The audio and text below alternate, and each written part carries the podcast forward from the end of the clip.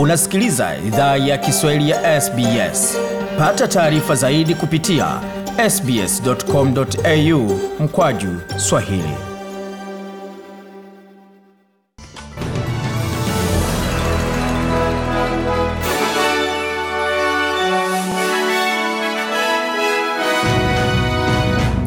Wasikia idhaa Kiswahili ya SBS na hapa ni taarifa kamili ya habari.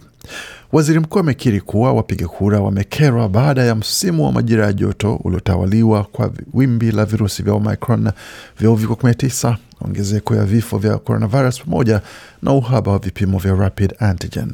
Alipohutubia klabu ya kitaifa ya waandishi wa habari, Scott Morrison alikiri hakufanya kila kitu sahihi ilipokuja kwa usimamizi wa serikali yake katika janga, ila hakuchukua hatua ya kuwaomba radhi wapiga kura.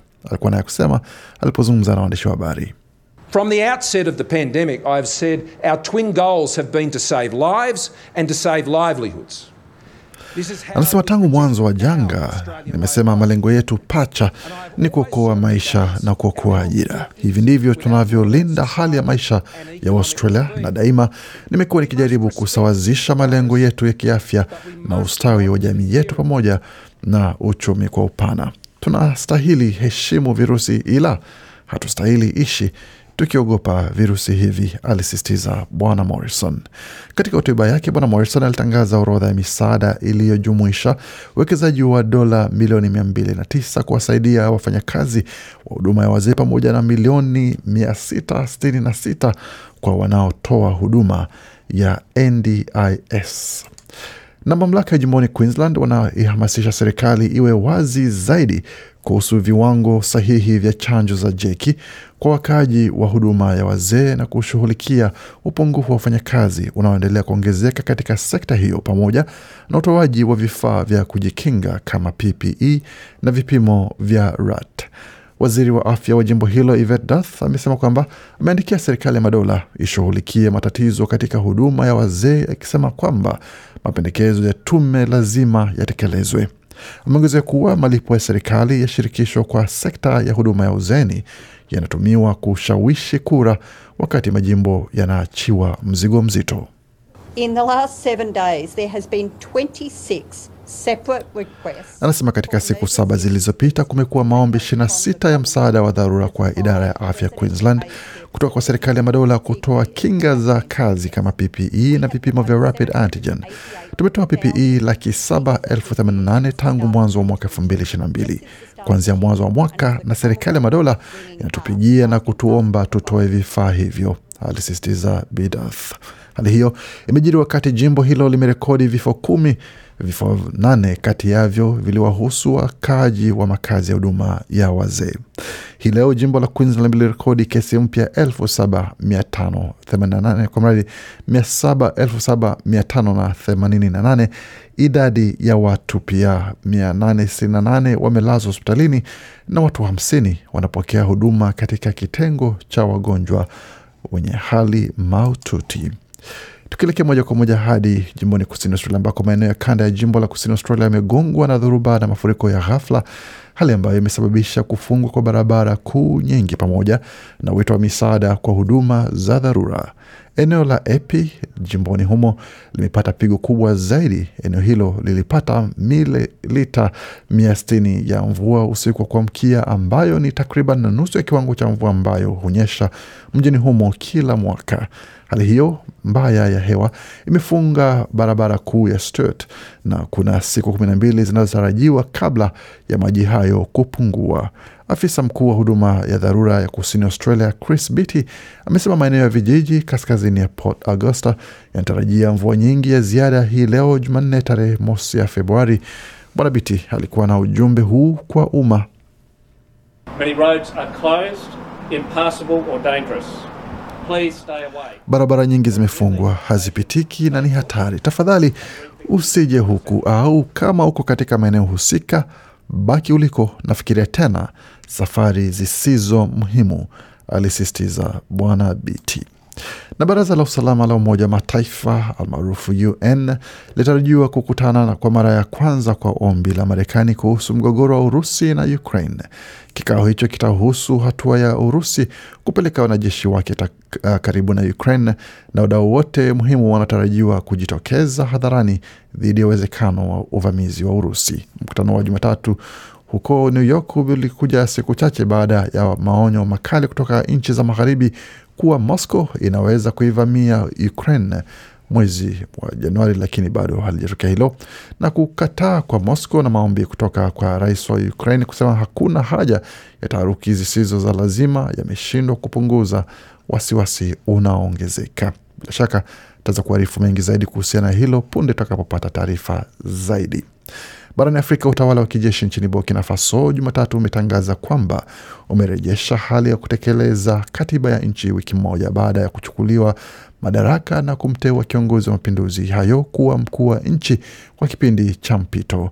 Hatua hiyo imejiri muda mfupi baada ya Umoja wa Afrika kusitisha wanachama wa Burkina Faso kutokana na mapinduzi ya kijeshi Jumatatu iliyopita, huku wanadiplomasia kutoka Afrika Magharibi na Umoja wa Mataifa wakishinikiza kurejea kwa utawala wa kiraia.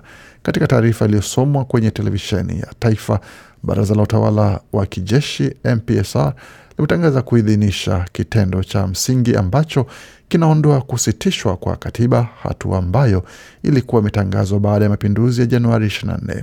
Hati hiyo yenye vifungo 37 inahakikisha uhuru wa mahakama, kuheshimu uhuru wa mshukiwa hadi ibainike ana hatia, pamoja na uhuru wa kimsingi ulioelezwa katika katiba kama vile uhuru wa kutembea na uhuru wa kujieleza. Taarifa hiyo haikutoa ratiba ya kipindi cha mpito.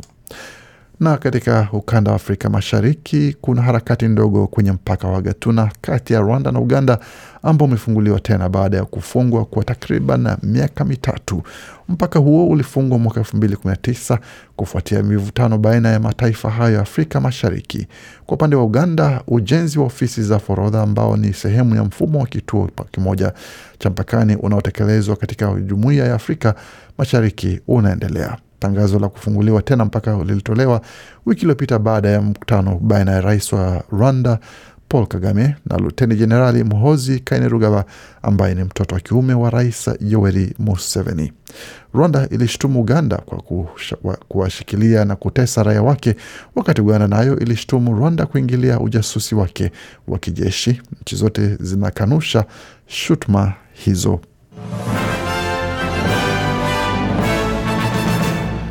Waendelea kusikia idhaa Kiswahili ya SBS. Na hapa basi ni taarifa ya michezo, tukiingia moja kwa moja katika dimba la michezo, tukianzia katika mchezo wa cricket ambako Cricket Australia imekataa ripoti kwamba mkutano ume, umefanyika kati ya mwalimu wa taifa Justin Lenga ambao ulikuwa ni wa kashasha kabisa na mvutano mkubwa sana kuhusiana na suala lake la kuweza kuomba tena apewe kazi yake badala ya kupewa mkataba mpya. Imesemekana kwamba lazima aweke ombi tena la kazi yake iwapo anataka kuendelea na kazi hiyo. Hata hivyo, Cricket Australia imesema kwamba huo ni uongo na si kweli hata kidogo. Tukiendelea taarifa zingine, Tonga Rugby, mwalimu wa Tonga Rugby uh, Union Tataekefu amesema kwamba ataongoza kikosi cha vijana na wachezaji kutoka Tonga watakaoshiriki katika mechi dhidi ya Queensland Reds kwa ajili ya kuweza ku changisha hela kwa taifa hilo la visiwa vya Pasifiki. Mechi hiyo ambayo itakuwa ni dakika arobaini kabla ya mechi ya Super Rugby ya, ya Reds itachezwa tarehe 19 Februari katika uwanja wa Lang Park mjini Brisbane. Hela zote zitakazotolewa zitatumwa moja kwa moja kwa mashirika yanayofanya kazi kule Tonga kusaidia katika harakati za uokozi pamoja na hatua za ujenzi upya wa taifa hilo baada ya mlipuko wa volkano ya Hunga Tonga Hunga Hapai ambayo ilikuwa ni chini ya maji iliyolipuka mwezi Januari. Na katika taarifa zingine za michezo, hususan katika soka, timu ya Wellington Phoenix imepata pigo katika sekunde za mwisho wa mechi dhidi ya Perth Glory, timu ya wanawake hizo. Tukizungumza timu za wanawake katika mechi iliyochezwa hapo jana katika uwanja wa Blacktown na Sports Center, hususan kule kwenye makazi makuu ya mazoezi ya Western Sydney Wanderers, ambako licha ya kuongoza kwa muda mrefu Wellington Phoenix hatimaye waliweza kuachia uongozi wa mechi hiyo na kumaliza mechi tatu kwa mbili dhidi ya vijana wa Perth Glory, Marekani akipachika ama akiingia kambani mara mbili katika mchezo huo. Tukitazama taarifa zingine za uhamisho, hususan katika soka, katika ligi kuu ya Premier inayofuatiliwa na wengi, Deli Ali hatimaye amehamia kutoka Tottenham na kuingia Everton, uhamisho ambao umekuwa ni bila malipo, lakini ataingia na kuwa na dau kubwa la hela, wakati timu ya Crystal Palace imemsajili Luke Plange kutoka Derby County, Dan Burn kutoka Brighton akielekea kule Newcastle. Vilevile Jean-Philippe Mateta ameingia Crystal Palace kwa uhamisho wa dau lisilojulikana kutoka SV Mainz ya Ujerumani, wakati Manchester United na Everton wametoa wametoa mchezaji wa Donny van de Beek wa Uholanzi kuelekea Everton kwa mkopo, wakati timu nyingine ambayo inajulikana kama Julian Alvarez, kijana kutoka River Plate, mshambuliaji amesainiwa, amepitia saini mkataba wa miaka kadhaa kule City wa pauni kumi na nne nukta moja milioni hizo. Na Christian Eriksen baada ya kupata mshtuko wa moyo katika mechi yake ya Euro hatimaye ameingia kwa mkopo bila, kwa mradhi bila mkopo katika timu ya Brentford kwa mkataba wa muda wa miezi sita ambako itafuatiliwa kutazama ni vipi atakavyoweza kuendelea katika mchezo huo katika siku zijazo. Lakini kwa sasa kufikia hapo, tazame kipi kimejiri katika usajili pamoja na katika soko la hisa.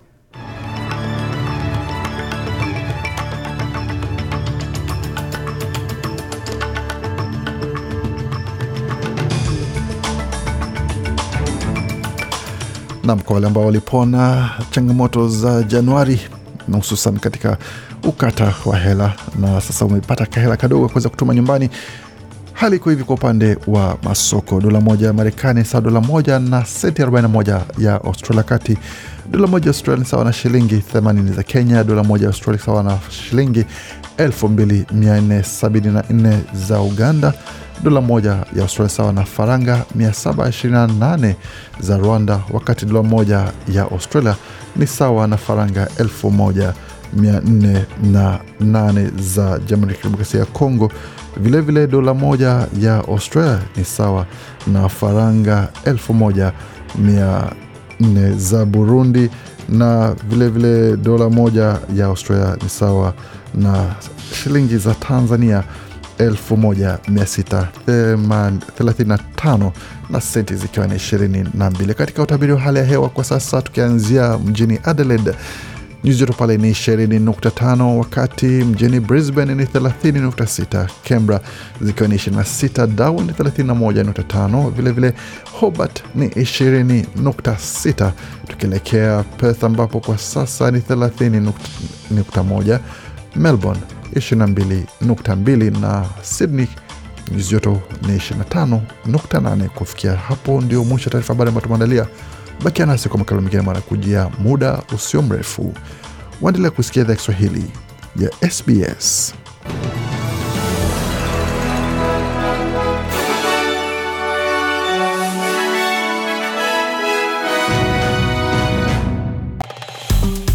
Penda, shiriki, toa maoni. Fuatilia idhaa ya Kiswahili ya SBS kwenye Facebook.